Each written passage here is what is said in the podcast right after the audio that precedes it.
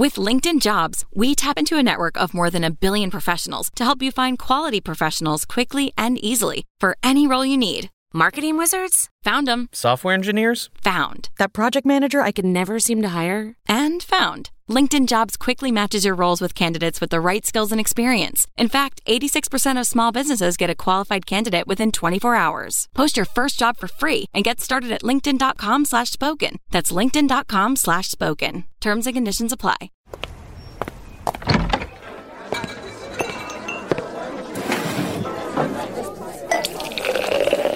Hey, pull up a chair. It's Hacks on Tap with David Axelrod, Robert Gibbs, and Mike Murphy.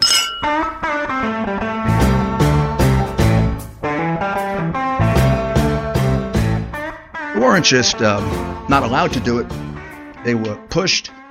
A few cases they were assaulted. In all cases, they were put in a corral so far away. Probably the closest they got is from here to the back of that room.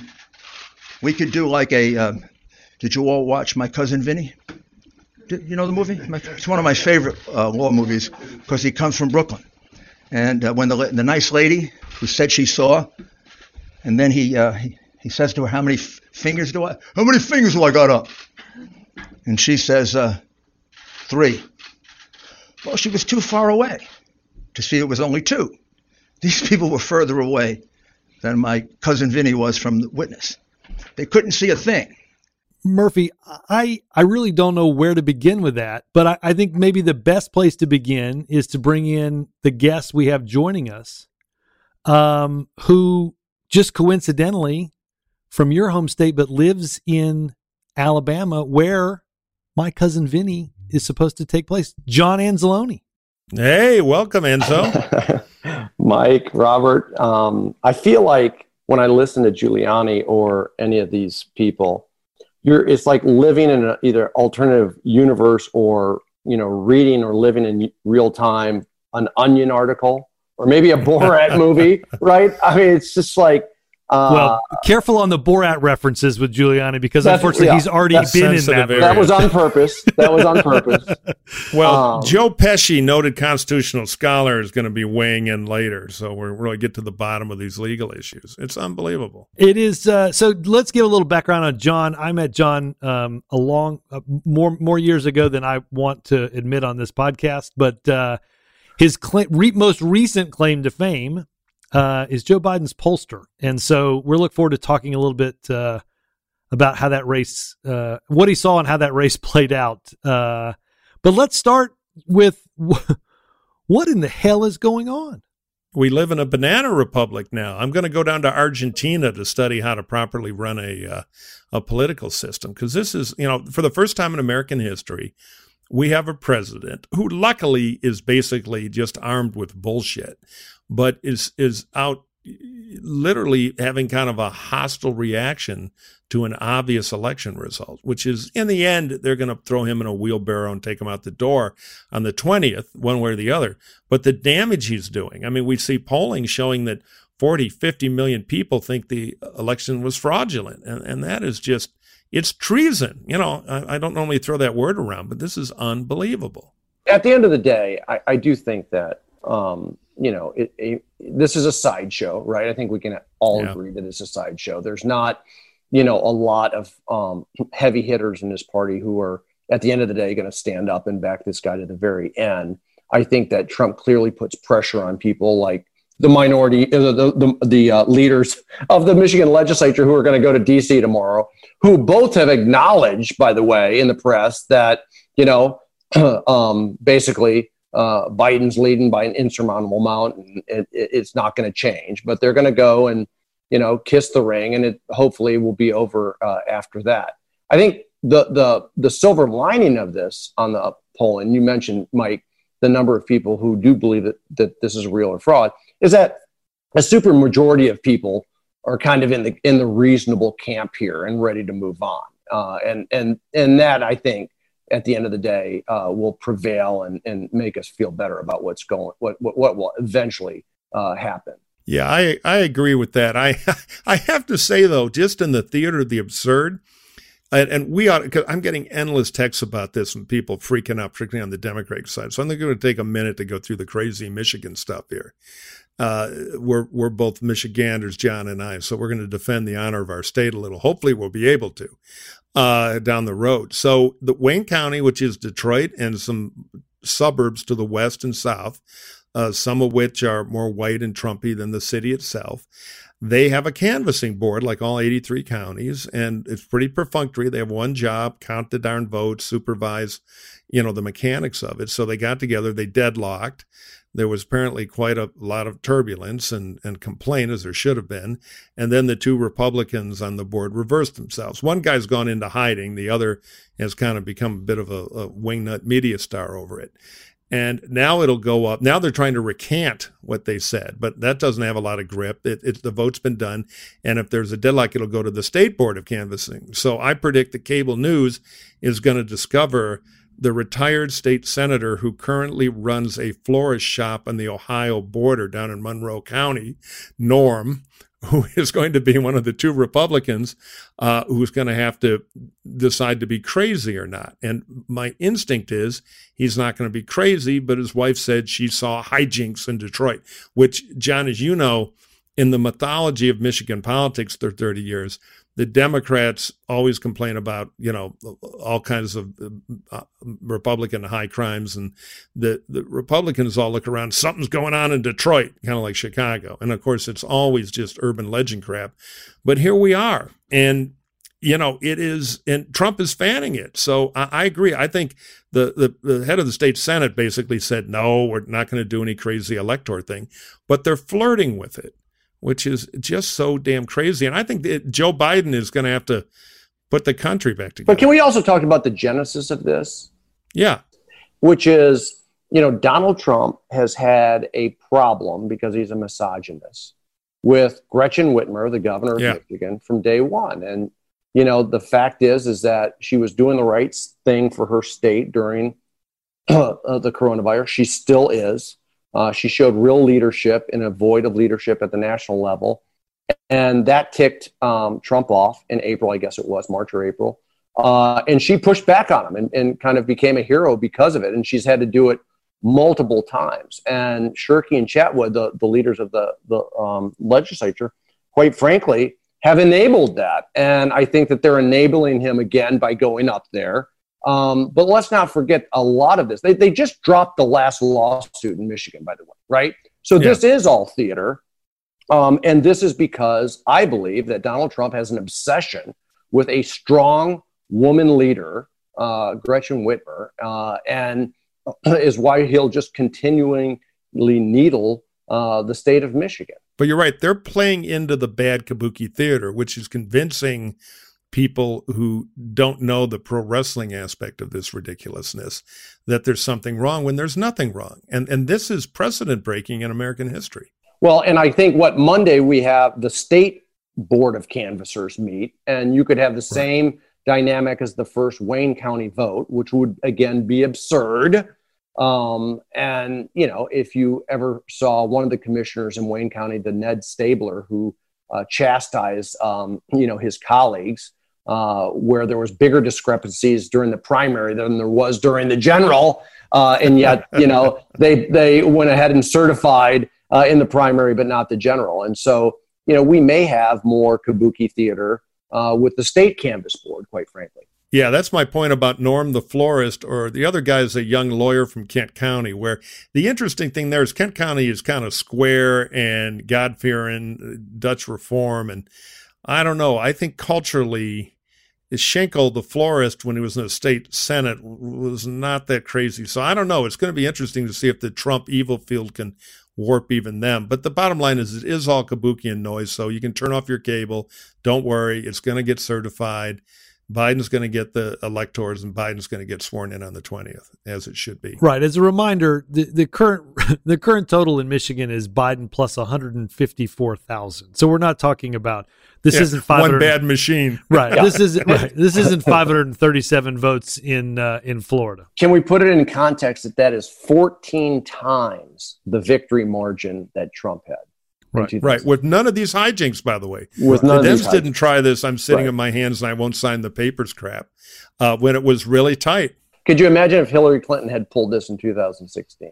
Oh, there'd be there'd be uh, anyway. We know. But Murphy, you, you you're feeling so so. Is it because I will say one of the parts of this kabuki theater is watching the sheer number of Republicans that are going along with this charade. Whether it is, I, I kind of feel like you know, we you know, the two year old is having a temper tantrum, and instead of continuing to walk through the mall, they've decided to sit down and you let them catch their breath and then you pick them back up and it's time to keep walking. But I kind of feel like everybody's just letting Trump have his temper tantrum. I mean, I hope you're right in that, that these Michigan legislatures uh, legislators are going to go into the White House and say, "Sir, you lost by 154,000 votes, and and there's nothing that anybody can do about that." I just yeah, I, I just, just, don't know they're going to chicken out as right. in the room because everybody chickens out in the room with somebody who's the president. So I don't know why the hell they're going. But look, what the Repubs all think back channel, or most of them, not a few of the rare patriots, is look, Trump's crazy. Trump's toast. He's going to be gone on the 20th.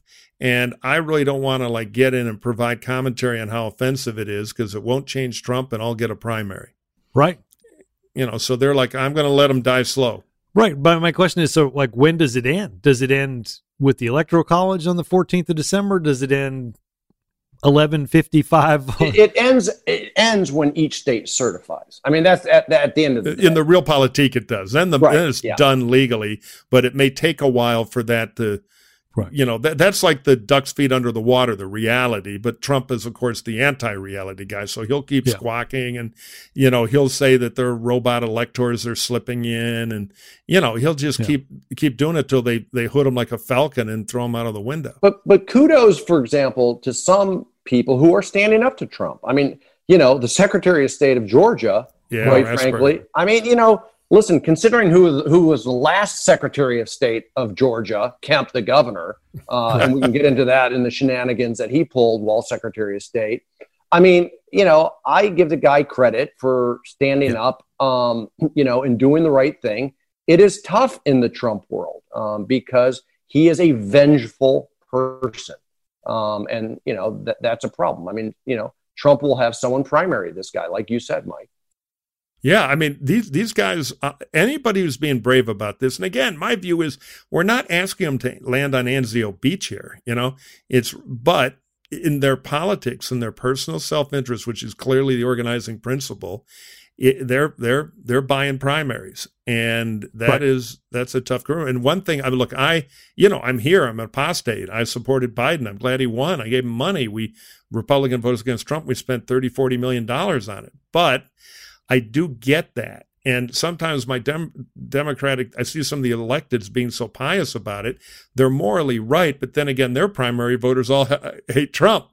You know, so it's um, I, I, I get the squeamishness, but I I do wish more would rise to the occasion. Yeah, I do too, because I think w- w- what I don't want to slide too far past is there is real significant damage that's done by either 40 to 50 million yep. people, as you mentioned, not having confidence in a system that, quite frankly, is predicated on uh, us all choosing our leaders. But also, secondarily, and, and I was doing a little back of the math envelope yesterday. I mean, if, if we wait until the electoral college is complete on the 14th of December to start the presidential transition, that's literally the the 50% point. Half of the presidential transition will be over. And lest the viewers or Murphy think that I'm going all League of Women voters on you, there's real issues from security to vaccination logistics. Um, th- there's a lot of stuff that is being put on hold in a country that is challenged right now because of what's happening in and around the White House. Well, I would also add to that, not only on the transition at the federal level, but again, even in a place like Michigan, uh, the governor has better things to do with the surge of COVID and the need of logistics of uh, uh, everything that has to go with that. Um, and in a recession uh, uh, and economic uh, issues as well. You know, these legislative leaders should be working with her to solve problems, not to help enable a president who's lost and create more problems. And that that's you know, time is time is uh, um, uh, important I'm hoping one of the Michigan guys will at least want to carve out a little page in history when they're standing there with Trump and pull the old Admiral Jerry Denton move, which you guys as Alabamans will know, where he blinks Blinks. with Morse code, you know, rescue me, because uh, it really is going to be a hostage video. And then the last bit of Kabuki theater, just to dwell on that for one second before we move on, there will be some faithless elector. You know, this happens occasionally in, in history where some Happened guy puts on a Napoleon hat and refuses to vote the right way. Now, again, it's Kabuki. It won't change the outcome but the media will grab on it because a lot of people really have never looked under the hood of what canvassing, you know, how this works. So this this thing is it's just going to jerk people around psychologically all the way through, and you know, it's our president at work.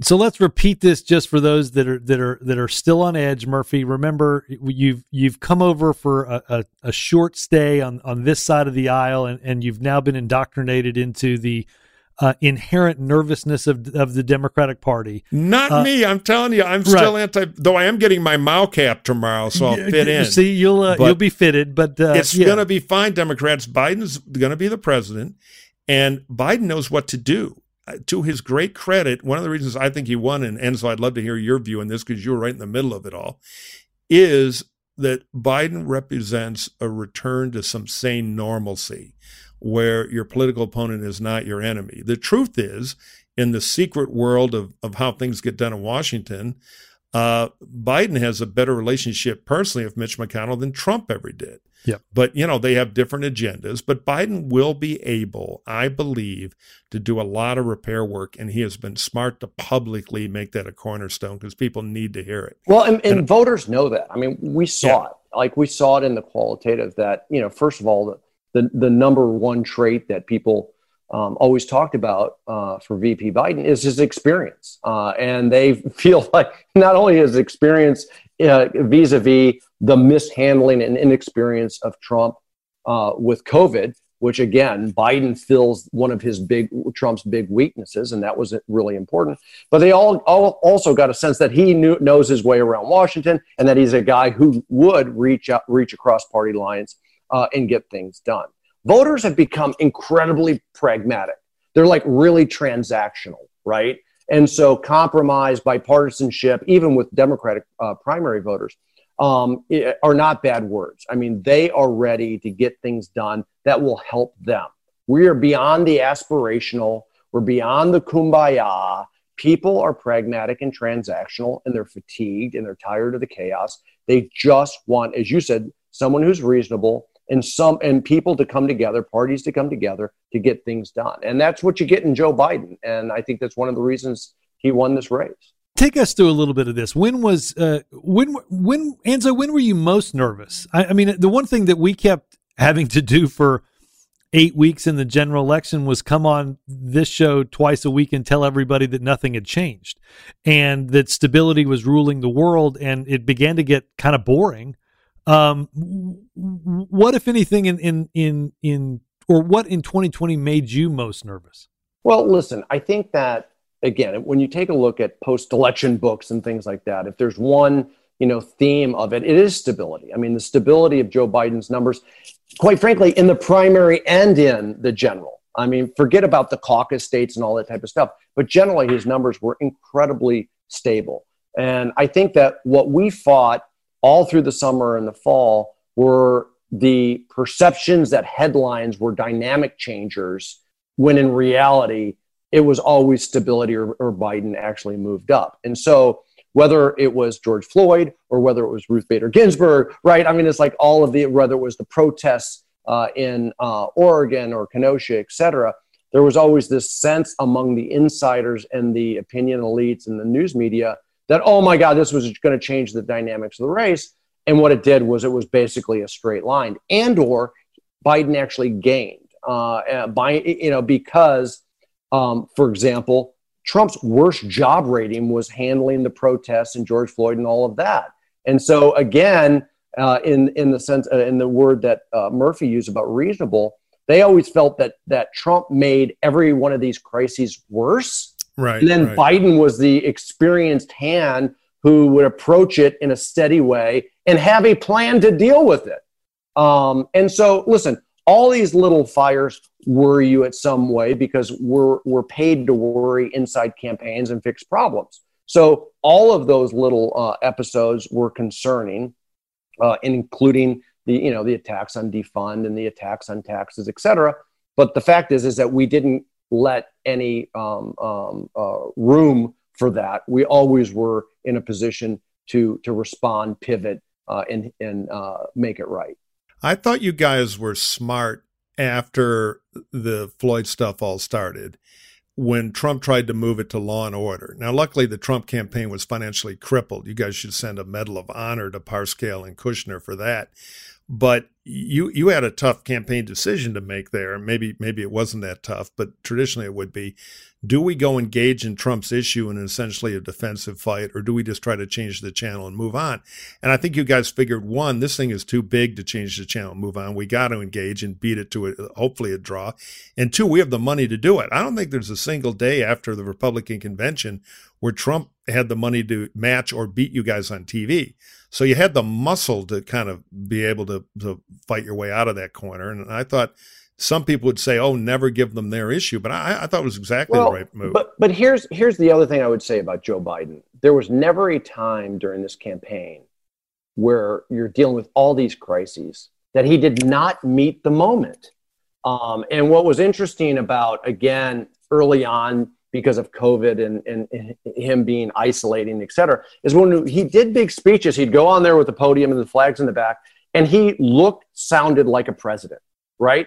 You know, when he gave his big speech on COVID plan, he sounded like a president. When he gave his big speech, uh, what you're talking about uh, on law and order, you know, talking about what he believed in um, in, in, terms of post uh, George Floyd and the protests and criminal justice reform and not being, you know, for defund, et cetera, et cetera you know, he sounded and looked like a president. When he would go up there uh, and talk about foreign policy, he sounded and looked like a president. And quite frankly, even in the Democratic convention, which was spectacular, and, and Stephanie Cutter should just get kudos for that left mm-hmm. and right, what she put on, which was his coming out part, party. He looked and sounded like a president with leadership. And let's not forget, he laid out his uh, vision and agenda. Uh, 90% of our TV commercials were positive right? We gave voters something to grab onto and say, oh, okay, that's the type of president that Joe Biden is going to be. Yeah, because you, know, people hated Trump, so you just right. You, exactly. you had that but for they, free. Why not run with it? They needed they needed to know more about Joe Biden, and and they got it. One nerdy follow up, and then let, let Gibbs go here. So thank you, Robert, for letting me butt in here. I'm just curious, and our, our nerdy listeners are curious too. During the early days of the primary, when you were like, okay, we got the big national lead, because we got the name ID. We got a good relationship in the African American community, but we're going to go get chopped up in some of these early contests because that's the kind of the dynamic of these things. And fundraising is okay, not great. Who were you most worried about in the primary? Was it Warren? Was it Bernie? Who did you think might catch fire? It was, I mean, I think that again, if you, you looked at you know the public and the internal stuff. I mean, it was clearly Bernie, right? Because he had a base and he had a path. Uh, he had a path not only in Iowa, but clearly uh, New Hampshire because of, uh, of being the favorite son and because you immediately went to a caucus state in Nevada, right? Right, right. Um, and so here's, I think, that what's important, and again, on, on these post election books, you know, people always talk about South Carolina, which, was, of course, was incredibly important. I don't think people give enough credit to how important our second place finish was in Nevada, right? Because you had Buttigieg and Klobuchar um, with momentum, right, out of Iowa and New Hampshire. You knew that Bernie was going to win it. And a third or fourth place finish may have changed the dynamics a bit. Uh, uh, again, even with Bloomberg, I mean, Bloomberg shouldn't have done the debate. But us being second place, even though the margin was fairly uh, wide between us and um, Sanders, that that second place in Nevada became really important going into South Carolina and, and eventually Clyburn uh, endorsing, et cetera. Yeah, it showed that New Hampshire wasn't fatal. You were you were alive. Well, and it showed too, uh, which again was on steroids after South Carolina. There there were at that point only two candidates that could put together a multiracial coalition, and you know th- th- that just wasn't happening with. Uh, you know, it wasn't happening with Elizabeth Warren. It wasn't happening with Pete Buttigieg. It wasn't happening with Amy Klobuchar. And you know, and then I think, look, I, I think in many ways, when you look back at Obama in 2008, you know, people always talk about Iowa, and Iowa was certainly important. Uh, winning South Carolina, basically the dominoes start to fall because the primaries that come from that Alabama, Tennessee, Kentucky, Mississippi, Louisiana, like all those states that look a lot like South Carolina looks, and all of a sudden you can really pile up that lead.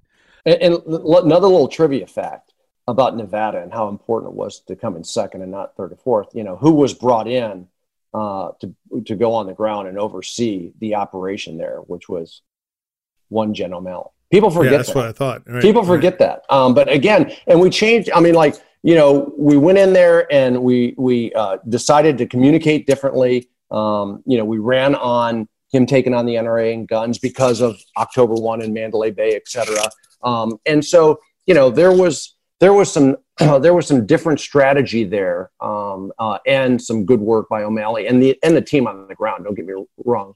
Um, that was really really interested and probably should be dissected a little bit more. One of the things that that I started seeing, and I think Democrats started to get nervous about as well, is that that last sort of two weeks, Trump is, you know, and again, it's a public health disaster, but he's doing five rallies a day. He is a pretty strong closer in a campaign. He was in 2016. Was was was there nervousness about uh, an angst about not being able to do the type of campaigning in person that you would want to do? Let me put it this way: we certainly dis- didn't discredit that he was out there doing you know, I mean, meaning internally, right? We, we, we didn't put our head in the sands that there wasn't something to, you know, these crowds that he was getting. We saw that in 2016, right? But we were also taking an incredibly responsible um, uh, take on on how you know Joe Biden and the surrogates um, were going to campaign. Um, you know, but I think that here's the bigger question, and, and maybe you know, Murph, you know, it's like this is what here was my biggest worry it's like the things that you can worry about were the things I saw in 2016, which was at the end of the campaign, Trump took his biggest strength, which was the economy, and started running ads. I called them the F 150 ads, right? If you remember them, they were really good and they were really powerful. He never took his biggest strength and communicated. He basically, for six straight months, beat up Joe Biden, never learned in June, July, and August that it wasn't working, and never pivoted to making his argument that he was the guy who could save the economy. He did it once. He, I mean, he literally ran no ads about his biggest strength, and that was always my biggest concern. We wondered too. He would bring that. He would bring that back in. Yeah, because that was strength. his card. He had built yeah. that to a decent single-digit lead, and if he had pounded that nail round the clock, um, they might have broke through on it. I was I was worried about that all along, and that that was another tough one for you guys because the question is, do you keep winning with COVID. And the linkage was always fix COVID, fix the economy. And you were, you were selling tickets on that. Or do you try to get into Trump, the economic manager, and cut his lead a little bit? There? But we always, listen, we made a decision early on uh, also that we were not going to cede the economy. I mean, we always had an economic paid communication link. I mean, we always had to build back better. There was always some ad on about what Joe Biden was going to do for working families and small businesses. Now, there was also a healthcare lane and there was a, a COVID lane. Mm-hmm.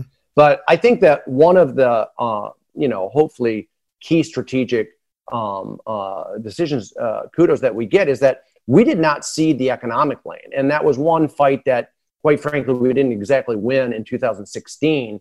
Um, and I think that if you take a look at the number of ads that we ran that had some type of touch point to the economy or what Joe Biden wanted to do on healthcare, what he wanted to do with minimum wage, what he wanted to do to get working families back to work or small businesses. Um, we fought uh, on our economic terrain, which was helping working families and small businesses, and we didn't cede that ground.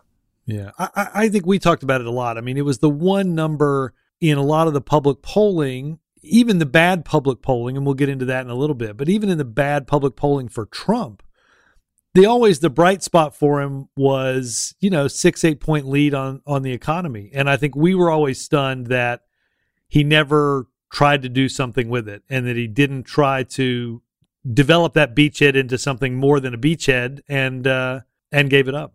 It was basically a five point advantage, which was no big deal. But guess what? In February before COVID, it was a 15 or 18 point advantage right. on the economy. Right. So again, I don't think we, in some ways, get enough credit for narrowing that margin. We knew we would never win it, but we wanted to narrow that margin. And the fact is, is that you know he blew his biggest uh, advantage and then didn't take advantage of his biggest advantage. And I think it was, you know, and then didn't have want, resources to pursue his biggest well, advantage. But you know, at, at one point he did have resources. I still think it was bad strategic decisions. You just wonder internally, you know, you know how often, you know, June, July, August, seeing all the different things that they attacked Joe Biden on, and our popularity ratings just kept going up. You would think at some point someone would say, "Hey, you know, this stuff isn't working." You know, they're not buying that Joe Biden is a radical lefty or a socialist. He, my God, he ran against a socialist. You know, they didn't believe any of this stuff. Um, that they would they would change gears and like again communicate on his biggest advantage, which was the economy. Bernie being his antagonist in the primaries really did kind of pay off later. Yes because it gave him so much cover on that because he clearly didn't get along with uh, with him in the beginning. Later, later, Bernie I thought was quite a trooper. One quick thing before I get into that. I mean, I I, I always was surprised from that angle of a practitioner, Anzo, that the negative Biden frame I don't think was ever really figured out by the Trump campaign. And what's surprising about that is we all now know in calls to Ukraine that how much he was worried about Joe Biden. You would have thought there would have been a research project. I mean, we did this in 2012 uh, with Mitt Romney. We knew the frame we wanted to run on Romney. We tested it and we did it every single day, right? You stick, you find it and you stick yeah. to it. And I'm, I'm still surprised that just structurally they didn't. They must have hit us on 10 different things. If you look really early on in June, it was China and trade. You know, it was, you know, it was a bunch of different China uh, kind of different things you know, and then and then of course to fund, and then he's going to raise your taxes, and with seniors it was going to, you know, he's going to destroy Social Security. I mean, they tried every you know, that he was a radical lefty, he was a socialist, that there was, you know, there was going to be mayhem in the streets. I mean, they tried just about everything, and it didn't work. Uh, and again, they just didn't learn that they probably should have moved on to to, to talking about themselves. Well, that's a tell too that Trump's running everything. So right.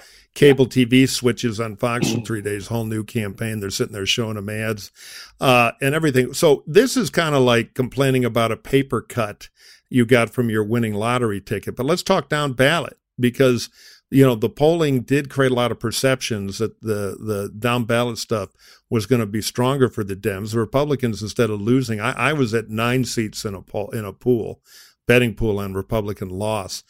Um, they gained them, and yeah. the Senate story was okay, net plus one, but sure wasn't great. Uh, legislator legislatures and the same story. So what what's your take on why um, it, it, the the Dems didn't get more out of Joe Biden getting yeah. more votes than anybody in American history? Well, I mean, I think we all have theories. Um, for me, I think that there's two things that are worth really looking at. One is, I think, strangely, that the national narrative, media narrative of Biden being so far ahead, which, by the way, Jen O'Malley always said, uh, we don't see that. Uh, and they call them battleground states for a reason. But I think that this, this narrative that Biden was so far ahead did create a psychology with voters that checks and balances are good things. Um, you know, they were looking at Joe Biden uh, as president, who they liked and they respected. they were looking at you know Nancy Pelosi and and the Democrats um, controlling the House, and I think that there was a checks and balance um, uh, uh, kind of equation going on there. The second thing, and I think this is really important, is that we just got done talking about how voters didn't believe that Joe Biden was a radical lefty and a socialist and was going to defund um, uh, police and was going to raise taxes, etc. They had a relationship with Joe Biden. They knew he was a moderate, right? Um, they knew that he worked across party lines. Um, they knew again that he beat 19 people who were probably more liberal than him. Generically, voters believe that about Democrats, all those things. and I think it was easier to believe at the congressional and Senate level that all those things potentially could happen. Um, uh, and I think there, there was damage done uh, below Biden because there was a higher believability that stuck to Democratic congressional and Senate candidates. Yeah, that squad stuff travels, man. You know, it excites people on the progressive left, but they feel it other places. And they, I agree, the House just didn't have that identity of pragmatic, you know, reliable pair of old boots that Biden has. And so, you know, when it, when you're scared, you, you you bet on the hedge, and the hedge was let's not let them go crazy in the House. I totally agree with you. I, I, guess from a practitioner standpoint of a Democratic House or Senate campaign, what I guess alarms me a bit is this idea we've never had more money. Right? We we never I mean there there weren't races this year where they were thinking, gosh, I hope I have enough resources, or at least not many. We had Senate races that were spending more money than they've ever spent, you know, or they've spent in two or three races. And yet it still didn't seem like we created that type of identity or inoculated against the concern around it in a way in which we should have. We had historic turnout. Allow me to suggest that, you know, if you're in Minnesota and you have historic turnout, is that good for Collin Peterson? Right? I mean, if you have historic turnout even in Michigan, is that good for Haley Stevens, who wound up a kind of our wound up winning, but it got close? My point right. is, is that you know, if you believe that Trump is a catalyst for getting an incredible amount of people out that don't normally get out, um, that's usually not a good thing. And again, I, you know, polling it can't model turnout. Like that's part of the misses is because you expect this turnout and you get that turnout. But the fact is, is that I think that we can also uh, the my number three here checks and balances, believability at the at the um, congressional level about uh, the attacks on Den is that turnout in the end didn't help a lot of Democrats when you lose in battleground states. Yeah, you know, funny. I always say polling is like the catalog business. It's very good at known customers, not so good at new customers. Because you know they occasionally they show up, and this was a weird one because it was so big symmetrically. Uh, and again, I think the Dems just did not have a congressional identity that did them any good. Yeah. Um, and so people were more than happy to vote double for, you know, normalcy. I, I want to segue into a state that I know is going to be of interest to our listeners. But before we do it, uh, Anzo, just did you ever think you were in it in Ohio? Oh, well, I mean, you know, I did. um, there was POS data showing you guys up four or five points. You don't actually have to answer it because I was just trying to poke Murphy one more time. Yeah, I good. saw some Republican. Point. I can tell you, Columbus was going batshit crazy, and you guys saw it. Bloomberg saw it, and they, you, I thought it was smart for you to throw a little money in there because when sure. you had it, and it was like us in Florida. We thought Florida is always tough, but I thought we had a good shot at it narrowly. And anything else, it was the one place Trump would fund, so he'd defund everywhere else. So you know, it was we are going to either break his bank or maybe break his votes. But, but I actually thought the, you yeah. might be able to steal Ohio, and I was at wrong. At the end of the day, Jen O'Malley, leader of this campaign, was laser focused on 270. Right and she course, never yeah. wavered. She never wavered from that. And like Murph said, we had eventually had a lot, a lot of money, and there was reasons to go in Iowa and Georgia. Hey, there was big Senate races there, but nothing took away from our core states. Right?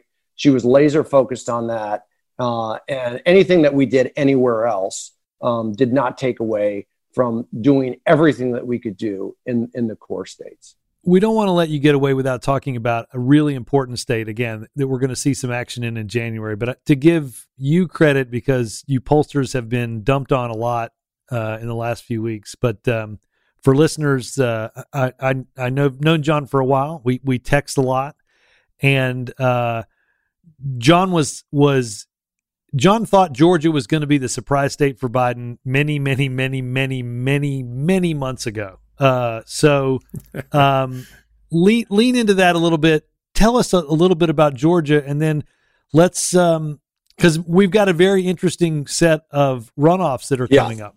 And a big question for Biden because you know you want to yes. help, but you don't want to own it. so it's hard to be do. Tricky. I don't think he's a guy that's worried about owning it, but he has. Uh, let me put it. He has other things to do. Here's the thing about Georgia and Gibbs. You were there in 2008, and and Georgia always reminded me of North Carolina in 2008. You had a state that had pretty big proportion of college educated voters, much bigger than Ohio. You had a state where a lot of people came from where? Out of state. Research yep. Triangle. You had Charlotte, the financial yeah, the metro industry. growth. Yeah, you had twenty percent of the electorate that was going to be African American, and Barack Obama created an infrastructure within that community to make it playable, and we won it. And Georgia is very much like that. Stacey Abrams in 2018 created and nurtured an infrastructure that was really important to build on. At the same time, African Americans made up nine or 10 points bigger share of the electorate than North Carolina. You had yeah. the fastest rising rate of Latinos and Asians of any other uh, any state in the nation. You had the suburbs of Cobb and Gwinnett um, acting like the suburbs in Oakland County, Michigan, Mike. Uh, right? I mean, yeah, so, the suburbs ain't what they used to be for the GOP. Right. We had taken Georgia six in 2018. We took Georgia seven to, uh, th- uh, this year, and so you you had a lot of people coming from out of state because there's so many Fortune 500 companies. You had a higher educated, even uh, among whites and blacks, and so you know just naturally in 2008 and um, uh, 12, 16, without any presidential campaign playing there, it just became more democratic, more democratic. And if you look at the trajectory of Cobb and Gwinnett, it was it's amazing. You know, well, I was going to say, just for our listeners, you know, Cobb and Gwinnett are, used to be areas that sent Newt Gingrich for uh, oh, for many yeah. years to Congress, and now uh, you're talking about great great areas and real growth areas for de- for Democrats. Right. I am so ancient, so old that you young whippersnappers, I actually am a veteran of the 1992 Senate runoff in Georgia with Fowler and Coverdell. And in the old Georgia, which was more Republican friendly, it was close. Now, Wyche was the incumbent. We finished narrowly behind him, and then we came back to beat him in the runoff. And one of the things that happened, and we'll see if that model holds, because as, as we've been talking about, Georgia has really become more of a Northern Virginia esque New South state than it used to be. Um, often it's the winner that has a little trouble um, recreating it. And if the turnout is a few beats off, which was why I think they're they're hiding Senator Perdue because he's a Fulton County turnout machine with his comedy routines. Uh, I think it'll be tough, but I, am not ruling it out, and I think the Repubs are nervous too because the new Georgia, you know, is is a jump ball. Well, and they they're nervous also because you know you have Jon Ossoff, who again, even though he didn't win that special election, it was probably a you know four months too early. People were still giving Trump the benefit of the doubt back then in April when he ran that special election. You know, he's a moderator. He talks about working across party lines. He gets it. He gets the memo. Uh, and then, of course, you have Reverend uh, Warnock, uh, African American, King Baptist Church, values, et cetera. Now they're attacking both of them, et cetera, et cetera. But the fact is, is that you know, you, you have the 30-30 rule in Georgia, right? If you can get as close to 30% of the electorate African American, and if you can get 30% of whites, you know, you're within the ball game. Atlanta right. Journal Constitution came out with a poll. They're both within the ball game. Um, yeah, you can say it's about turnout, but it's really also uh, about you know getting your share um, of uh, the white vote by uh, and also meeting your African American and Latino numbers. Um, but it's going to be competitive. Uh, I think that one of the things that you have is there's a common thematic against Loeffler and Perdue that they're super rich people who somehow being that rich wasn't enough and they also had to like game the system on stocks and insider trading, et cetera. And so they've opened themselves up to a really nice contrast as well. And we'll see whether that matters. Yeah, you know, it is a, in my view, there is no superstar candidate running. The two incumbents have a lot of weaknesses. Ossoff, I think, has a certain aggressiveness which is working for him. Warnock is impressive, but you know he's got some controversial stuff. There are good wedge issues for the R's there, so I think it's a real toss-up. Though, if I had to put a gun to my head, I'd say slight edge R. We'll see, because God knows it's going to be the slug. It's one reason the Repubs are being so bad about Trump. You know, they they want the army of Trump not to uh, be angry at Republican senators because they want everybody there on the on the runoff. Well, and I think you know you mentioned the the the Wyche Fowler uh, race uh, with Paul Coverdell in 1992, um, you know, that race ends up being decided uh, by 16,000, a little more than 16,000 votes yep, for, for Coverdell. He comes back. um, and, but the key is, as you mentioned, Murphy, is the turnout's about 55% of what it is in the general election. And I think it really is going to be, you know, and it'll be interesting to see whether do, does all this controversy around the vote and, and what what uh, Anzo, you mentioned earlier around the Republican Secretary of State there. what what does that do to Republican turnout in in early January? Does the where does the how does that check and balance play with an incoming Democratic president? Does um, does having uh, Reverend Warnock on the ballot uh, do a lot in terms of that black turnout that you talked about needing to get folks re-engaged and back out into the polls so that you can get the numbers you need to. I think it's going to be fascinating to watch. Look, Georgia was a I kept hitting refresh on my computer screen um, uh, probably a thousand times literally between uh, Tuesday night and and them finally essentially calling it and and it's now being certified but I think it's going to be a fascinating turnout race to watch uh, because I think, John, the points that you made around what Georgia looks like is th- this is going to be a good state for Democrats, not just in this cycle, not just like it was in 1992 for a, for uh, for Bill Clinton. I, I think this is going to be a battleground state for a long time. There may be a lot of people on the presidential side and the Democratic side that says, "Well, is Florida a battleground state anymore?" You know, uh, and you know, uh, uh, whether or not you can take uh, North Carolina. So yeah, Georgia is going to be, you know, a battleground state, and there's no doubt about that because, quite frankly, we won it, and there's right. no reason that you can't with the right again. Yeah. So we got to finish up with the question to the Ayatollah now of political polls, President's pollster. It's a good title. What was with the polling errors this time? What do you think? First of all, let's just acknowledge that this is a tough industry and that if the polling industry doesn't continue to innovate and, you know, with an incredible low response rate, we're constantly innovating in terms of how we're getting interviews and getting the right interviews. I think that there's a couple things that you just again have to say is that one, I actually believe that there is a certain Trump interference, if you will right? We saw it in 16, we saw it in 20, but in 18, you know, pollsters kind of felt like we're back, right? You know, on the Nostradamus side of it, the you know prognostication side of it.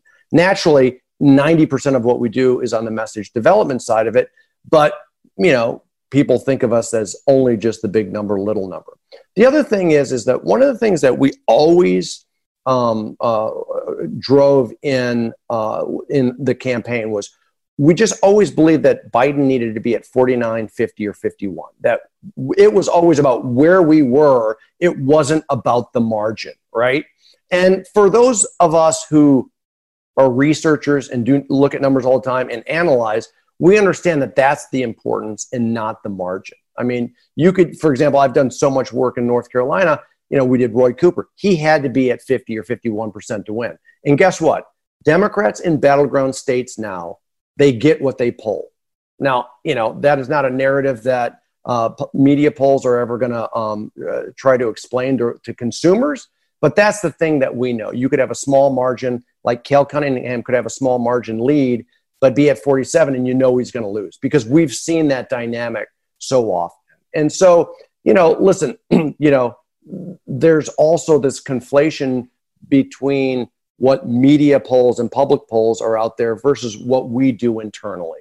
Um, and yes, we had it closer. General O'Malley kept telling people uh, that we had it closer, but we are becoming the defenders of shitty media polling, quite frankly. yeah. I mean, like there's every every university out there no, has a no. polling unit that now every major uni- major media outlet is going to um, is going to uh, uh, actually report, and that's a problem. Yeah, no, I, I look. I've said on this a countless number of times. When when it comes to media polling, you often get exactly what you pay for. And if somebody goes to a TV station and says, "I can do a great poll for two thousand dollars and you can get some clicks out of it," uh, be be beware. It is it warms my heart a bit on the polling side to hear that your numbers were closer than than to to where this thing ended up than you know i'm still stunned uh, at at reading a washington post poll that had Joe Biden up 17 in Wisconsin. Yeah, I'm I mean, thinking to myself, that, like, know, how did how, right. how, did somebody not like stand in front of that and say, let's not put this out? yeah, that's right. I mean, the, the, bottom line is it was pro- you know, it was probably wrong. They probably knew it was an outlier, and they probably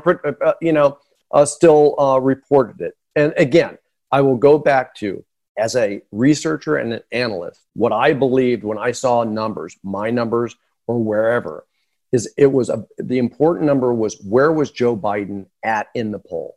And if he was at 49, 50, 51, that's where you needed to be in a battleground state because I think we're in a time when, in a battleground state, because of a lot of different dynamics, especially against Trump, you are going to get, meaning your final result, what you pull. What's interesting, if you go to 538 or Real Clear Politics and you look at the average of all the state polls and you find where Biden is in that poll, where his last number was, not the margin, right. and where the results, it, it's within one and one and a half points. Um, and so there's something to learn there, right? right? There's something to learn. Yeah, we told our listeners average, average, average. Don't get excited about one poll. How do you think you can get better on some of the the turnout side of it? Because yeah. I, I, was struck by two things, and we'll get you out on this. But first was, um, you, you know, Ann Selzer took a lot of heat in Iowa and nailed it.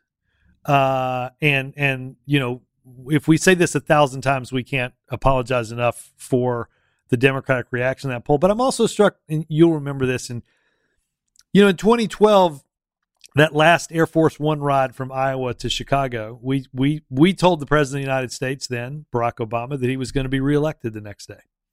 And the lore of history says the Romney people had a very similar discussion with Mitt Romney and told him right. yeah. he was going to be president of the United States yeah. the next day. Republicans missed it in 12. Yeah. Right. And the difference for listeners was they thought the turnout, it wasn't that they were polling different people. They, we, we were all calling largely the same people, probably getting the same result. They just put it through a metric of a turnout percentage that was different than what we did. And in fact, as I understand it, they didn't think that the black vote would be what it was in 2008. I think one, one of the things you and I could have agreed on after about seven seconds and probably told them is if there's one group we're definitely not worried about, it's black voters in 2012. But I'm interested in, in do you see that there's maybe improvements on that side of the polling house? No, because it's not a polling problem. It's usually an analytics problem, right? There's modelers. Yeah. Um, you know, we don't, pollsters don't model that out. I mean, I'll give you a great example in, in 2018, you know, the, the modeler said that 6.9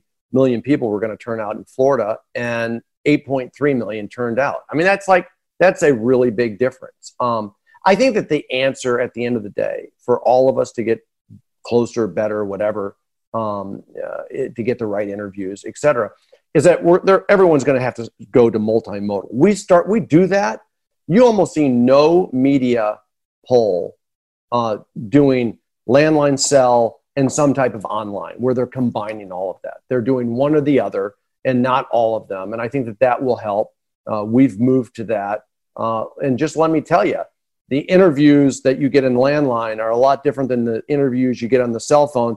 And the interviews that are text to web, meaning online, are a lot different than both of those. And so, you know, I think, again, innovating is the is the is what we're going to continually have to do.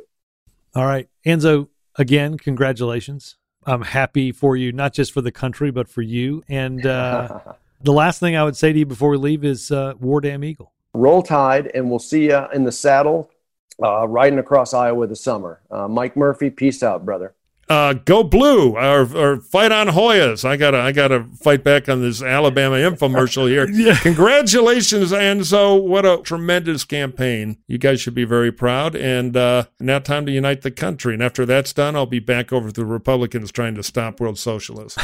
so thanks for doing this, pal. Thanks a lot. Talk to you later. Murphy, good to see you and uh, talk soon. No mailbag this week because uh, we had a great conversation, but uh, we'll be back next week with it. Absolutely, Gibso. Great to see you too, and we're talking again soon. All right, see you guys. Bye.